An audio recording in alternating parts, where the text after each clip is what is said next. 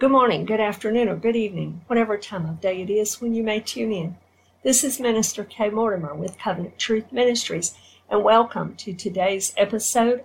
I pray that these are a blessing to you and that you are reading the Word of God yourself as well. We're going to be in the book of Romans again, in Romans chapter 1, and I intend, by the grace of God, to conclude Romans 1 today with you. But I do want to read a swath of it, and I want to begin again with Romans chapter 1, verse 16, and we will read through the rest of the chapter. Verse 16 For I am not ashamed of the gospel of Christ, for it is the power of God to salvation for everyone who believes, for the Jew first and also for the Greek.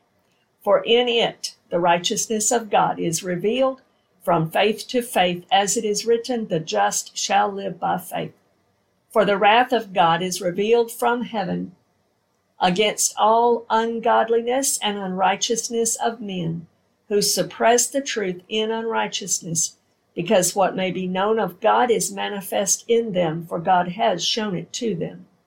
For since the creation of the world, his invisible attributes are clearly seen, being understood by the things that are made, even his eternal power and Godhead, so that they are without excuse, because although they knew God, they did not glorify him as God, nor were thankful, but became futile in their thoughts, and their foolish hearts were darkened.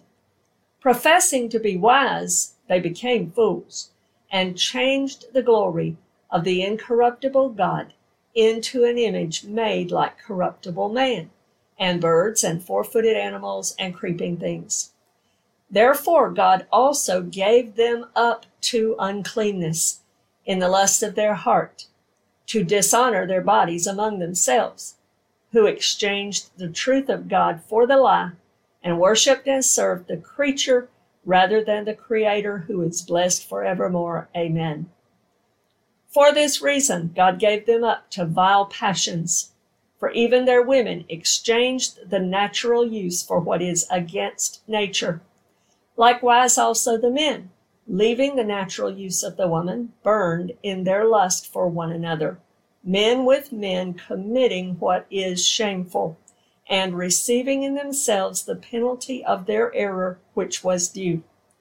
And even as they did not like to retain God in their knowledge, God gave them over to a debased mind to do those things which are not fitting, being filled with all unrighteousness, sexual immorality, wickedness, covetousness, maliciousness, full of envy, murder, strife, deceit, evil mindedness. They are whisperers, backbiters haters of God, violent, proud, boasters, inventors of evil things, disobedient to parents, undiscerning, untrustworthy, unloving, unforgiving, unmerciful, who, knowing the righteous judgment of God, that those who practice such things are deserving of death, not only do the same, but also approve of those who practice them. Let's talk about this section today. I began again with verse 16 and 17 because this forms the backdrop again of chapters 1 through 3. And in chapters 1 through 3, Paul lays out very clearly humanity and its sinful condition apart from God. We are sinners, all of us. We all fall into some category that he expounds on in these first three chapters. And in, in so being in a condition of sinfulness and under the wrath of the Almighty Holy God, we need a Savior. We need salvation. And so the gospel of God the gospel of Jesus Christ is that power of God to save all who will believe, all who will call upon him. And so we want to keep that in mind verses 16 and 17 form this wonderful backdrop. But verse 18 through the end of the chapter gets gloomy and gloomier as we go along. We talked about verse 18 for, and several verses after that in the last episode or so, and we looked at these being those who reject God, willfully sinning and rebelling. They are resisting his warnings. They want nothing to do with him. They don't want to hear him. And so time's up. God has a limit to his patience.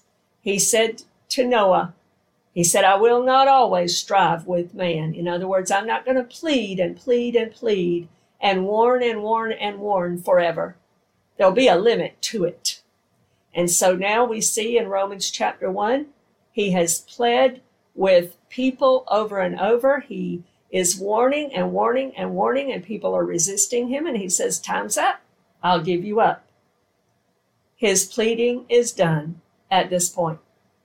And the result to the people that have rejected him is that God yields them over to all forms of impurity, uncleanness, to dishonor and abuse their own bodies because they've refused God's truth and exchanged it for the lie. Then we saw how God gave them over to vile passions, very evil and worthless and vile pathos, sufferings, things that cause suffering, disease, and harm like pathogens do in the body, and to unnatural affection that results.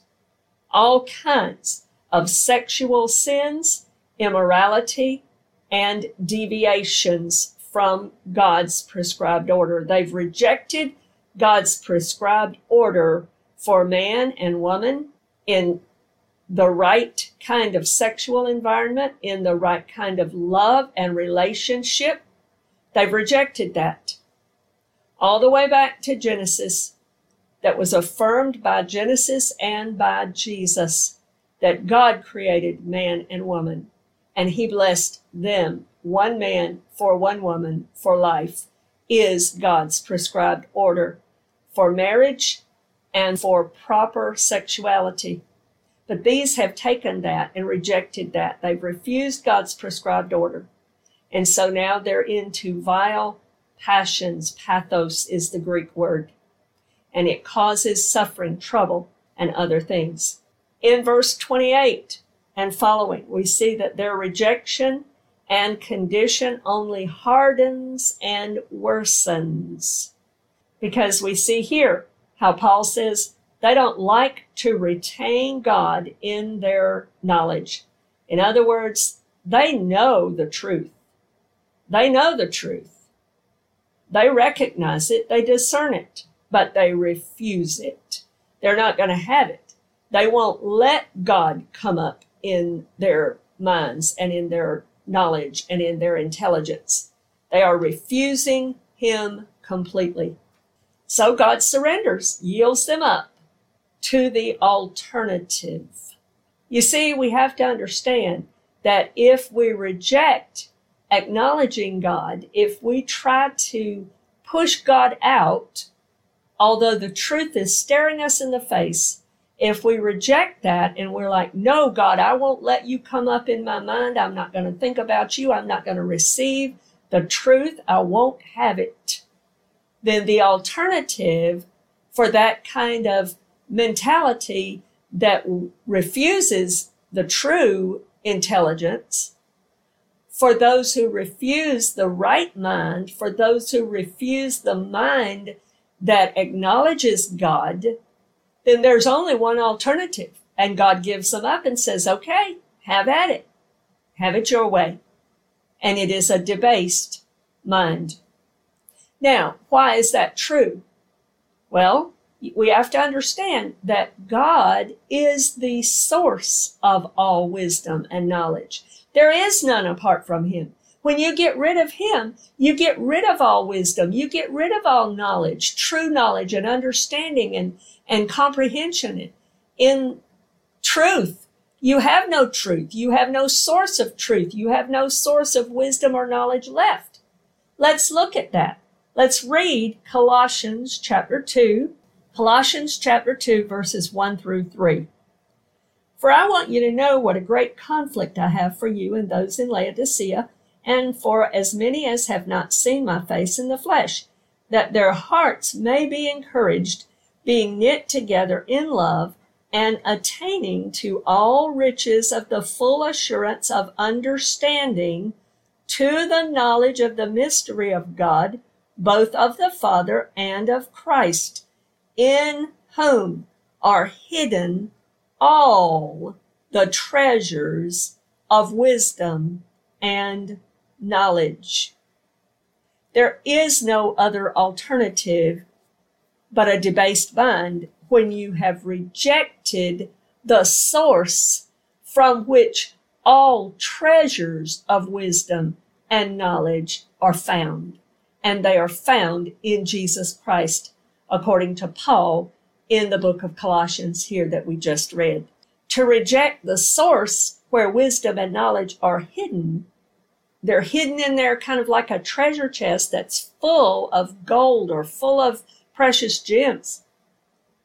If you reject that, you're only left with the alternative. And that alternative is a debased mind. It means a reprobate, reprobate or a rejected mind, one that is unapproved as fit, one that is worthless or unfit. It doesn't prove itself as it ought to be. Let's look at a few places where this particular word for a reprobate or a debased mind is used. Debased, reprobate. This same word is used in Hebrews chapter 6, verse 7 and 8. For the earth which drinks in the rain that often comes upon it and bears herbs useful for those by whom it is cultivated receives blessing from God. But if it bears thorns and briars, it is rejected and near to being cursed, whose end is to be burned. The word rejected is this word reprobate. So it's a rejected mind. It's one that is worthy to be burned because it is sinful. It is evil. It has rejected God, the only source of all wisdom and knowledge. And so it is rejected. It is unfit. It's that same Greek word used here. Then in 1 Corinthians chapter 9. 1 Corinthians chapter 9. It's used by Paul in verse 27 here.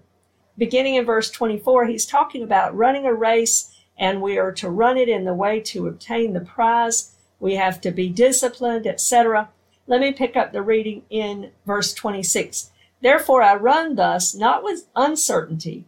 Thus I fight, not as one who beats the air, but I discipline my body and bring it into subjection lest when I have preached to others, I myself should become disqualified.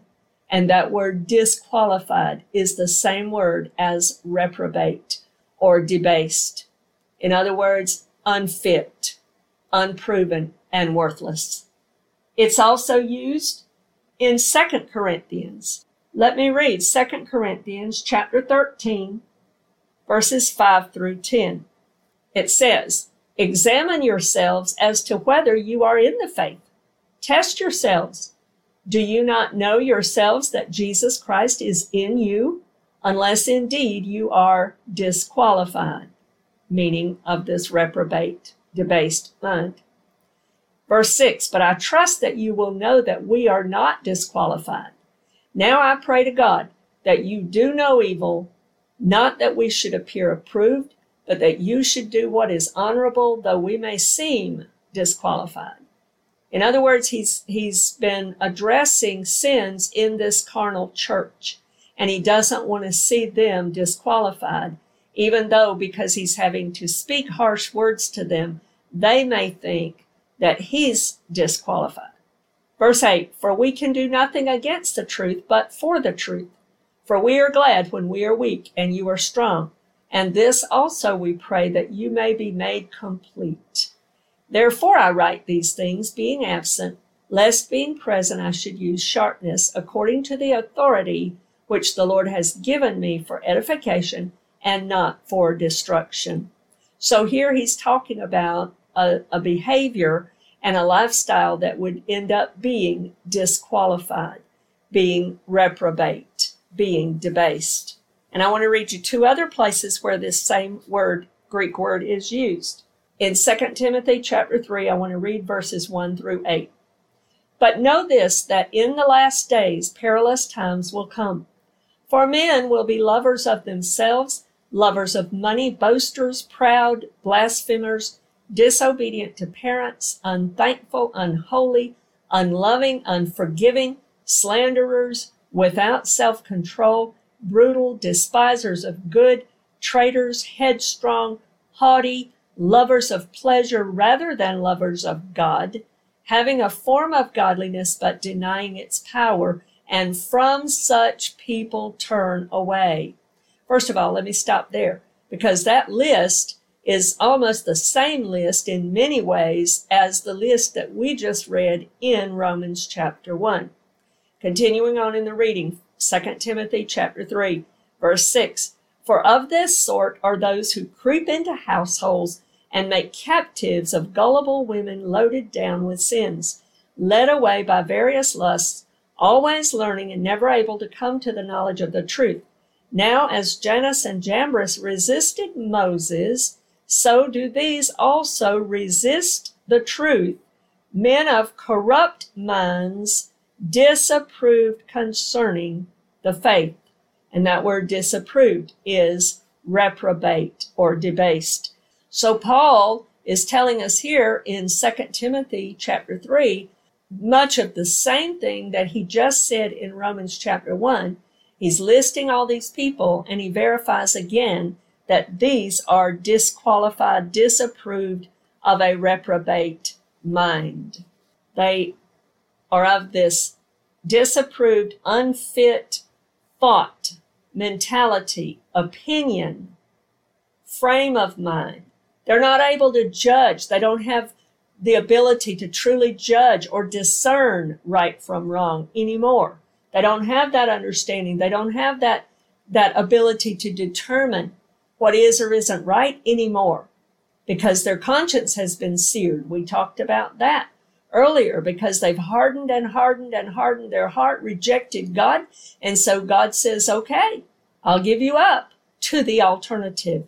And this is the alternative that we're talking about now because they've rejected the source of all of the treasures of wisdom and knowledge found in Jesus Christ.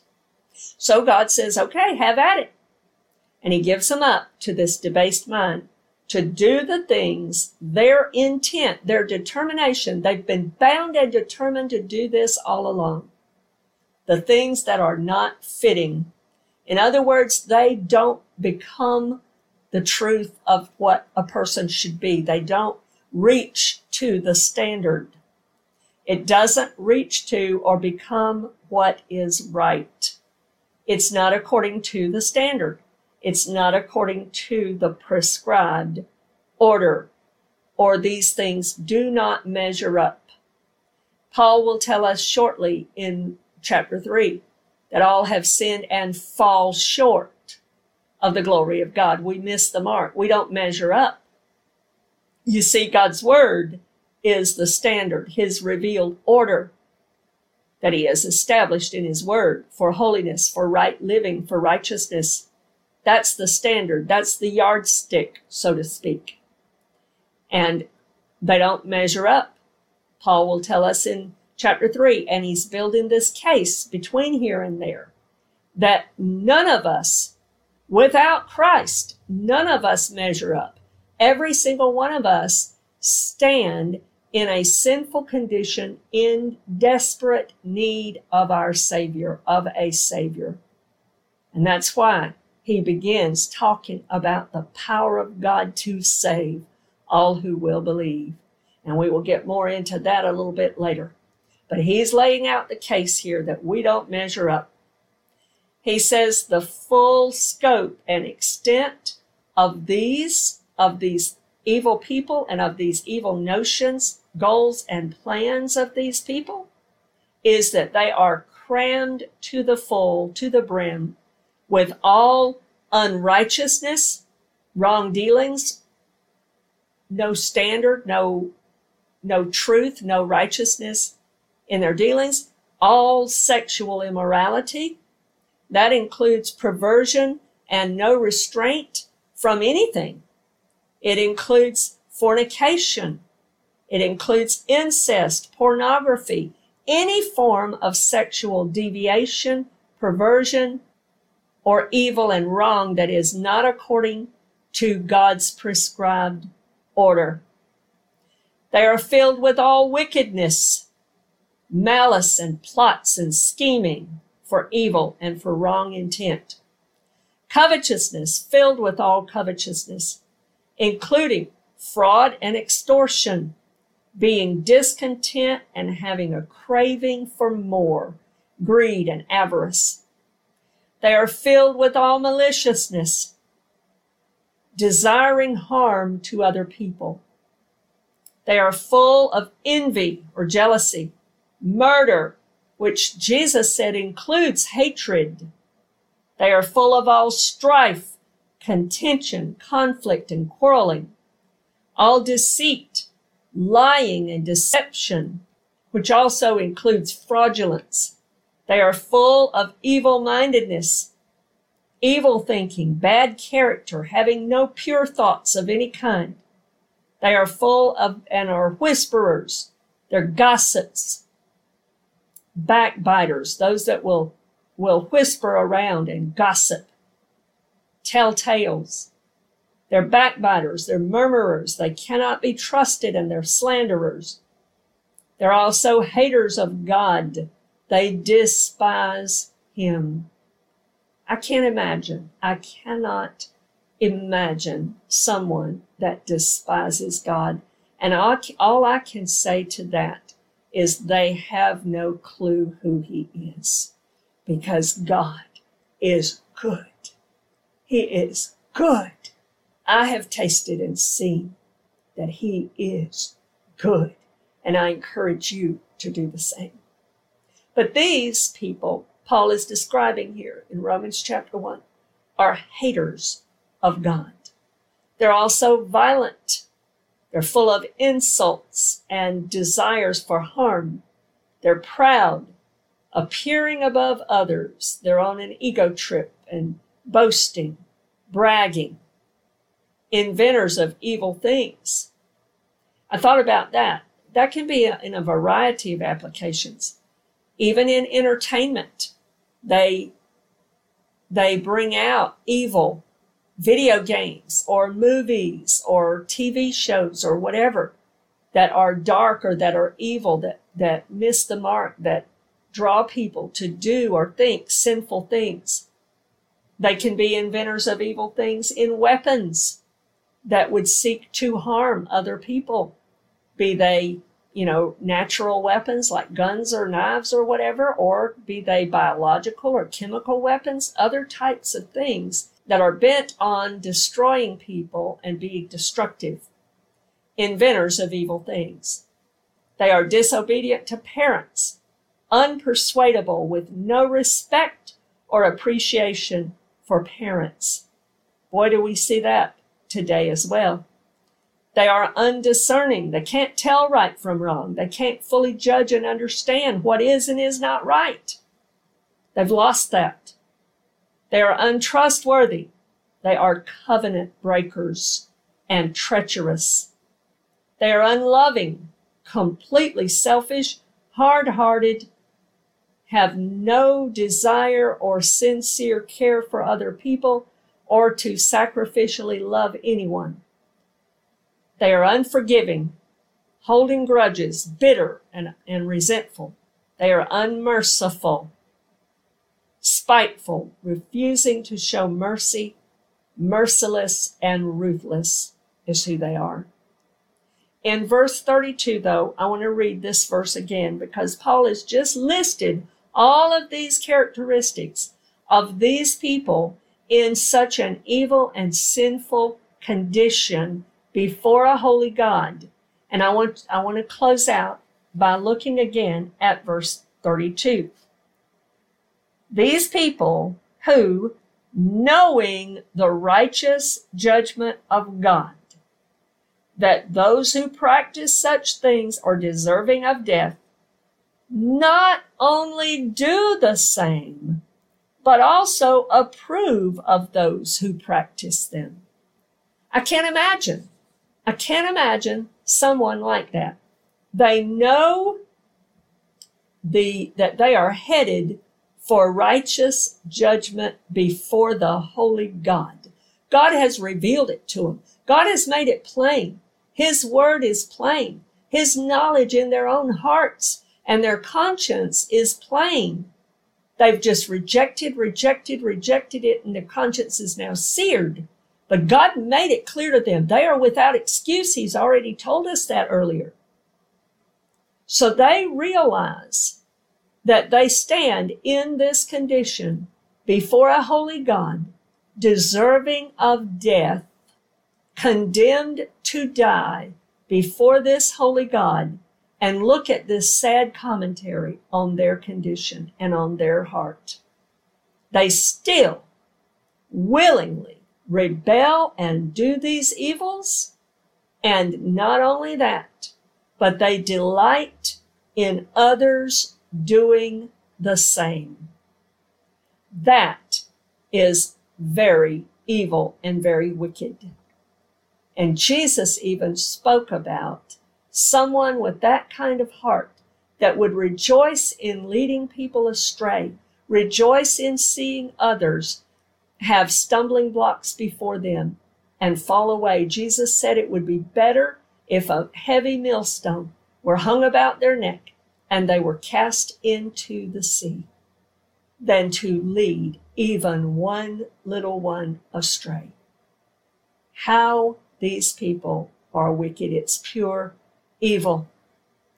But the good news that Paul gives us in verse 16 and 17, and again later in chapter 3, when we get there, we will see it in detail, is that no matter what category you may be in, in all of these things he has listed in this first chapter or in any of the coming chapters, no matter what condition you are, no matter how bad your sin is, no matter, no matter how hard your heart is, God can save you if you will turn to Him and repent.